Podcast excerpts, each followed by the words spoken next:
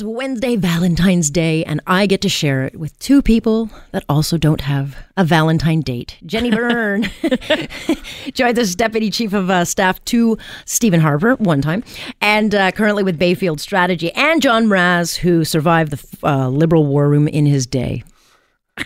And live to tell us. Happy Valentine's Day, everyone. They're telling us all. Is that what it, happy love day, everyone. You know, I didn't actually realize it was Valentine's Day until about 9:30 this morning, and I was like, "Oh, I'm the worst mother ever." Shouldn't your husband have reminded you? Oh, as if he remembered. No, we don't celebrate this kind of stuff. I just could care less about today. But anyway, have a wonderful romantic night. Let's talk about Patrick Brown for this Valentine's Day, because he is, in fact, fighting back, speaking out. And now we learn that the worst of the allegations, the suggestion that he preyed upon, underage girls, plied her with liquor, is not, in fact, true.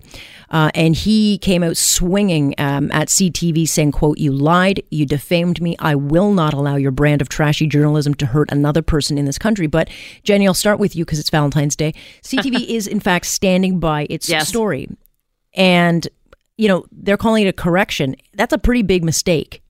Well, this is the issue: is what is true or not true when it's debated in the media. It's almost impossible to tell through media reporting. It's trial by media. Well, we shouldn't really be. This is the kind of thing we shouldn't be debating these kinds in the media. It's too serious for the person who's accused. I need to interject. We're using judicial language. We call it a trial. Last time I checked, in a democracy, Canada, you have a right to be confronted and to address your accusers. So what CTV did, it looked like to me, was take two anonymous sources and indict somebody without a trial, without any right for Patrick Brown to face his accusers in that sphere, if you're going to call it trial by media, and they set a precedent in so doing. And now they're feeling... Well, go ahead. But even if these allegations are proven untrue, and it's proven that Patrick's got a raw deal, it doesn't matter. It's not going to change anything for him. Politically, he's damaged. Politically, he will not be the leader going into the next election. They will not hold off doing the election. And frankly, putting on my political party hat, it is not a right to be a candidate either for leader or running for a party. It is a privilege, and it's up to the discretion of the party and the leader. And Patrick was leader for 2.5 years, where the party oversaw nominations where candidates were disallowed for other reasons. It is the democracy within a political party. Okay, so let me ask you, because it's my Valentine's Day, John. If, in fact, these allegations are not true, then many will say he has been robbed of his opportunity to lead the party he was elected to lead and take them into an election. So there are a lot of people saying, well, if he is cleared, why can't he go back? Well, I mean, that's a little naive of me to say. It sounds like it's just, I get it, it's not that easy, but it's not a practical possibility. And they always said that politics is, war without the blood. I would say this as somebody a few years ago who was charged and accused of something, and then the accuser admitted she had fabricated that. I'd spent $100,000 in legal fees. I did take some satisfaction when it became publicly known that it was all hooey, in knowing that my reputation. Oh, you were accused? Up. Yes, I've been through this. And the woman in question accused me of some horrible things, then admitted she'd fabricated that. It was basically, for whatever ends or whatever motive she had. She claimed she was mentally ill, but I went through a very rough and expensive time. The charges were, I wasn't even found not guilty. The charges were withdrawn. Sure, but it cost me $100,000. But I did take great satisfaction because, of course, first of all, people heard through the rumor mill, publication ban or not, by the way, that it had happened. And then they heard that I wasn't guilty, and it mattered a great deal. So at least Patrick, if it turns out that this is all hooey, will, I'm sure, take some satisfaction that he walks down the main street in his hometown in being allowed so that people might see that he is actually innocent of these charges. Well, and he'll be, if something happens between now and the next election where he is exonerated or any of these accusations are disproven, most of the leadership candidates, at least Christine Elliott, has come out and said there is no reason why he shouldn't run in his home riding in Barrie. Sure, but it's a comment like what I read on Twitter today, which I'll read again because it left me with my jaw on the floor. It's ultimately, quote, "There are going to be some people falsely accused, a necessary evil to allow all the legitimately victimized people to be able to come forward. I don't need a court to connect the dots of Patrick Brown cruising bars for young chicks to take advantage of." That is very problematic, because if, in fact, he's not guilty of anything, and he certainly, now we know, is not accused of taking any underage girl and plying her with liquor. That's problematic. There should be no collateral damage, period, unless you get it into a courtroom and there is a conviction brought. But no one should be just recklessly destroyed for a bigger cause of the Me Too movement. I'm going to put on my political hat for a second now. If I had a candidate, and he was, in his early 30s at the time this is happening? Late 20s. Late 20s. He was 29. Okay.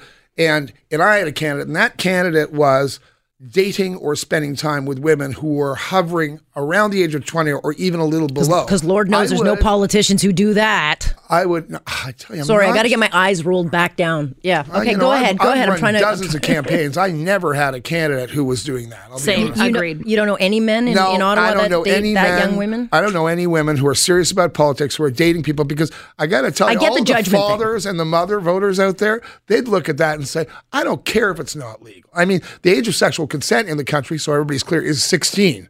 So ostensibly, anybody can go to bed with a 16-year-old. Well, that's a difference. If you take alcohol out of the equation. But that is the age of consent. Like, when we're talking about age of consent, we're not actually talking, to John's point, we're not talking about age of consent. We're talking about the drinking age. And that's a lot different than what age of consent is. That is exactly right. And so the optics, as we would say in our business, I don't think I know any politician who would survive that. No, I'm not saying they would survive. It is fair to question judgment of anybody.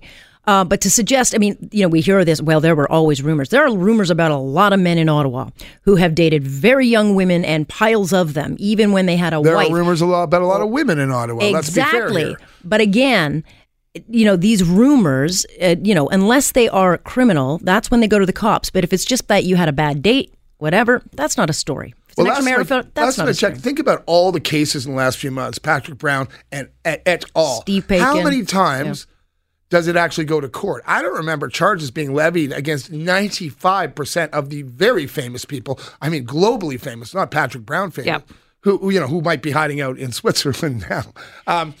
Charges are rarely brought forward, and in this environment, how would anybody receive a fair trial in a courtroom anyway? Well, come on, I've covered plenty. The reason Jian Ghomeshi landed in an acquittal was because the witnesses and the alleged victims were not honest. Their facts did not add up, and they were found to be colluding. So I'm sorry, it is a very unpopular opinion.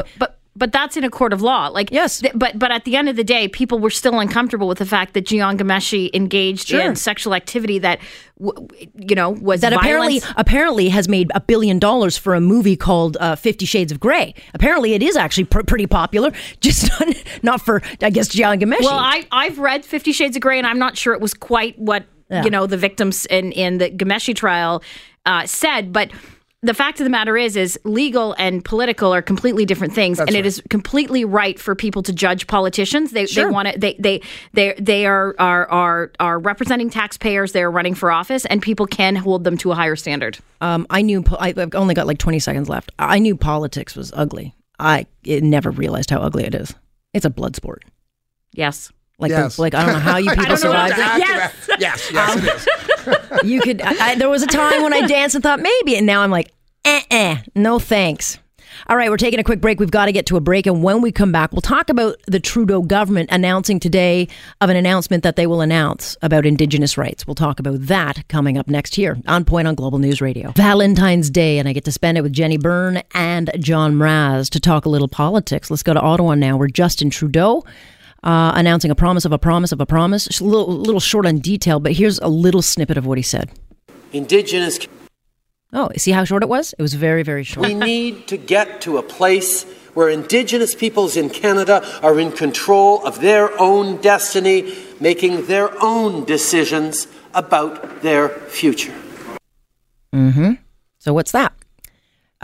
It was big on platitudes, short on detail, but the government says it will develop a framework to deal with Indigenous rights and titles, develop this framework to foster self-governance. John, what exactly are they planning to do?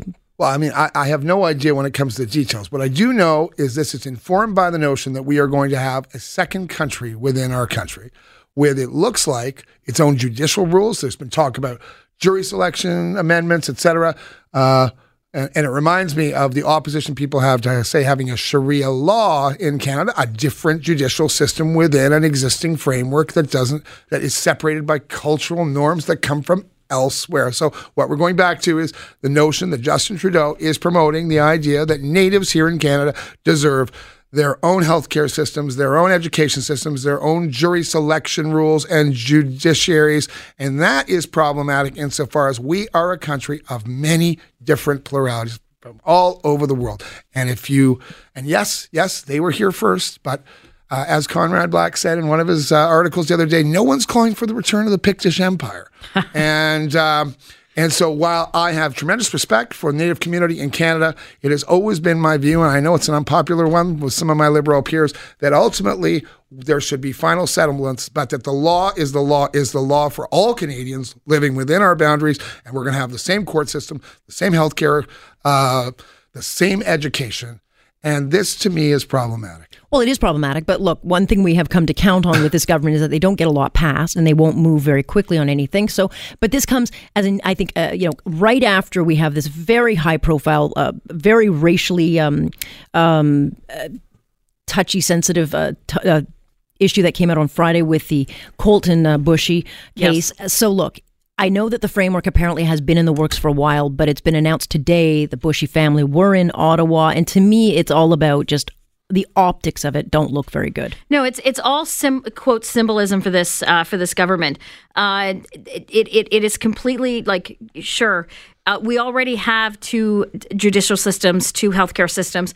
Aboriginals on reserves already have a much different healthcare and judicial and education systems than what the rest of the country has. This is complete symbolism. If you listen to the Prime Minister's speech today, it was 15 minutes. It really didn't say anything. And I just think that this government continues to be a government on symbolism. For example, they removed the Prime Minister's office that used to be called Langevin, which I worked in for 9 years on and off, was removed over residential schools. Well, if we're talking symbolism, the Prime Minister's father oversaw a government that not only did he do the white paper on Indian affairs in 1969, he was the Prime Minister for 15 years while residential schools were operating, as well as 3 to 4 residential schools opened under him being Prime Minister. So this is all symbolism, but to your point, they don't pass legislation. They don't actually get anything through. So this is nothing more than a communications exercise. I've got to disagree with you here, Jenny. I believe that Justin Trudeau and his government and the Liberal Party of Canada are, in fact, committed to getting some legislation passed on this. But will they? Committed is one thing. But perhaps I would be less affronted. Will they? But let's say they do. They have a majority. They can pass the legislation if they want. My concern as a Canadian citizen is that it's not symbolism, is that we're going to create two parallel states with different standards, values, and different equalities of condition and opportunities. But that's the reserve system. I recognize that we already have that disparity, but going further and entrenching that further bothers me as a Canadian. Well, okay, and it's fair enough to say because, not just the Prime Minister, but more concerning, I think, are the comments of the Justice Minister over the weekend, casting doubt on a jury and essentially, saying that they're racist. It's very problematic with what they're doing right now, undermining due process, and to suggest now that we're going to get a separate jury system, they're going to have a big problem. The legal societies of Canada are just going to lose their minds. And rightly they should. And by the way, we are functionally almost talking about the same thing. Prior to our break, we were talking about Patrick Brown and trial by media. And here we are once again. It's not trial by media, but it is adjudication by media. We are discussing. But that's irresponsible because this is the kind of racial time bomb that they've made so many promises to the Indigenous community to not fulfill a promise and to give them hope now that they're going to get their own and they don't fulfill it. There's going to be a lot of anger. I would add, partisan or not, that every government for the last 50 years has made promises and assurances to the Native community come election time, and that not a lot has gotten done. Right, but so they said they were different, and that's why they will get held to account. Well, we'll see. As I said, I challenge you. I don't think it is symbolism. I think it's more dangerous than that. I think that they are going to try and move this wheel. And I think they're going to come up against the Supreme Court of Canada, who are going to say, we either have a Charter of Rights and Freedoms for all Canadians, or we don't. And it would be almost impossible. I don't actually know how you would do it. We cannot have a jury system where you are then allotting certain people designated numbers, because then you'll have people from the East Indian community, from the Black community. Everyone will think, well, hold on a second. We have needs too. I mean, everyone seems to forget what the jury's to do. They're there to look at evidence. They're not there to dissect and look at culture and yes. tradition. That's not their job. Their job is to weigh the facts. Right. Period. Yeah. Okay, that's it. So I sold that one. Details coming out of South Korea, not just the Olympic events. Dog farms are catching the journalists' attention because there's 17,000 dog farms, not the cute and cuddly kind. These are dog meat farms. It's very big in South Korea. It's very big in Asia. But apparently a number of people are going in there, buying up the dogs and sending them out for adoption to Canada. And this has, you know, journalists and animal rights people going crazy. I'm excited to talk about this because I've eaten dog twice. I ate dog in Central Africa. Do you know what kind of dog? Twice that you know of. Twice that I know of, absolutely. But I've eaten dog twice. I mean, I chose to eat dog twice. Once in Latin America, like? Once in Central Africa. Is it good? My observation is that it is a lesser quality, not so tasty meat. Is it like chicken? Sort of reminds me of my joke about turkey, which is if turkey was that delicious, we wouldn't just eat it once or twice a year.